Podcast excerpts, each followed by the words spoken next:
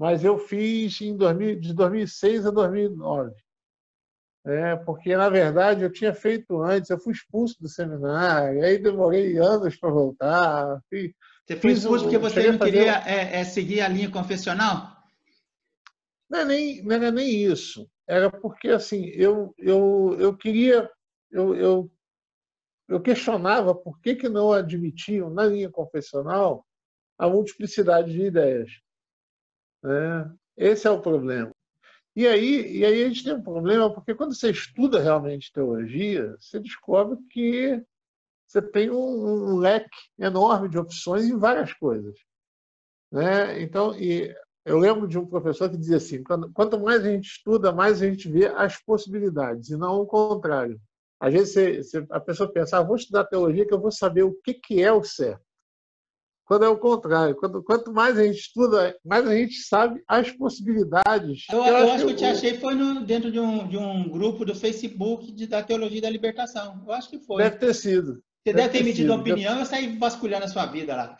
Eu participo de vários grupos de Teologia da Libertação, Teologia da Missão Integral. Eu conheço a galera da Missão Integral no Brasil, eu conheço todo mundo, O Ed René, o Ziel Machado... Você tem contato deles, o WhatsApp, cara? Eu tenho contato com essa galera. Você compartilha comigo depois, porque tem alguns aí que é difícil pra caramba falar com eles. Você sabe o Ariovaldo Ramos? Sei. É um negro. Sei, ele foi o primeiro a me falar assim, você nunca parou pra pensar que Santo Agostinho era negro, cara? Exatamente. Santo Agostinho é africano, Então tem isso. Eu trabalhei com o Ari na Frente de Evangélicos no Estado de Direito. A Frente de Evangélicos no Estado de Direito em Minas, eu que comecei o trabalho.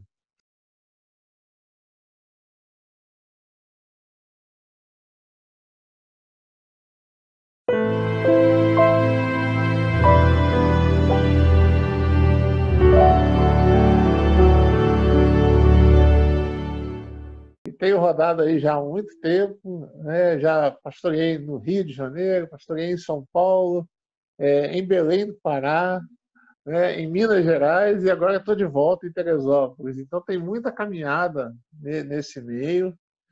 Também trabalho escrevendo, escrevendo artigos, provocações e tudo mais. E sempre dentro dessa caminhada de questionar esse status quo evangélico brasileiro conservador, fundamentalista, e tentando aproximar isso o máximo possível da realidade brasileira. Essa é, talvez, a minha maior missão, digamos assim, aproximar o evangelho dentro dessa realidade. Legal, Zé. Aonde você... Posso te chamar de Zé? Eu gosto de chamar os amigos. À vontade. Eu gosto de chamar os amigos de Zé. Aliás, você sabe que Jesus... Não vou entrar nisso para a gente não desviar do assunto, mas Jesus... O nome dele, cara, Yoshua, era como se fosse um Zé. Deus se fez um Zé, cara. E como é que isso não é falado dentro das nossas igrejas? Um Zé para andar no meio do povo. Mas, rapaz, eu tô assim... existe uma blindagem silenciosa provocada pelo medo dos conservadores. Eu não gosto de falar isso porque eu não quero conflito, eu os entendo, embora eu pense diferente. Agora, por que eles não trazem à discussão o que a teologia da missão integral propõe? Poderiam propor a conversa, a discussão, Mas tudo bem. Mas acho que não interessa para muita gente essa discussão, infelizmente. Primeiro, porque a gente parte de um princípio equivocado de que existe uma única teologia. E acho que muita gente fica com medo de que se descubra que existem outras teologias. Você já entrevistou o pessoal da Teologia Negra, você já entrevistou o pessoal da Teologia da Missão Integral, ou seja, há diversos ramos da teologia. E isso não é falado muitas vezes porque acaba sendo um instrumento de poder. Infelizmente. Então, exatamente isso. A teologia confessional é um instrumento de manutenção de poder. Exato. Então, eu não quero que descubram que existe uma outra teologia, que existam várias teologias, e que isso não é problema nenhum. Pelo contrário, isso deveria enriquecer a gente.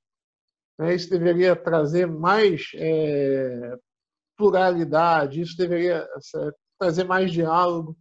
Mas se eu consigo manter a ideia de que existe só uma teologia e que só a minha, é lógico, se existe só uma teologia, é a minha, né? A minha que é a certa, então eu consigo manter o pessoal sob controle. É. Porque a partir do momento que se questionam alguns pressupostos dessa teologia que está posta já, a gente tem problemas. Esse é o detalhe, porque não se você começar a questionar... Não se fala do pecado social em púlpito. Não, mas para quê? Entendeu? Até porque, se falar do pecado social, vai descobrir que esse é o pecado mais cometido pela igreja. Em Minas, eu trabalhei muito com as ocupações. Então, em Minas, eu tinha muito contato, assim, tanto que foi um meio que assim, até hoje lá em Minas, quando o pessoal fala assim, em Belo Horizonte, né? Pô, tem um pastor de esquerda, é o Zé. Né? Porque eu estava em tudo, eu estava nas lutas das ocupações, eu estava, né, nesses movimentos todos, né? E também depois de 2015, quando eu ainda morava em São Paulo, eu comecei um trabalho junto à comunidade LGBT, né? Que foi um movimento que a gente fez na Parada do Orgulho LGBT de São Paulo em 2015,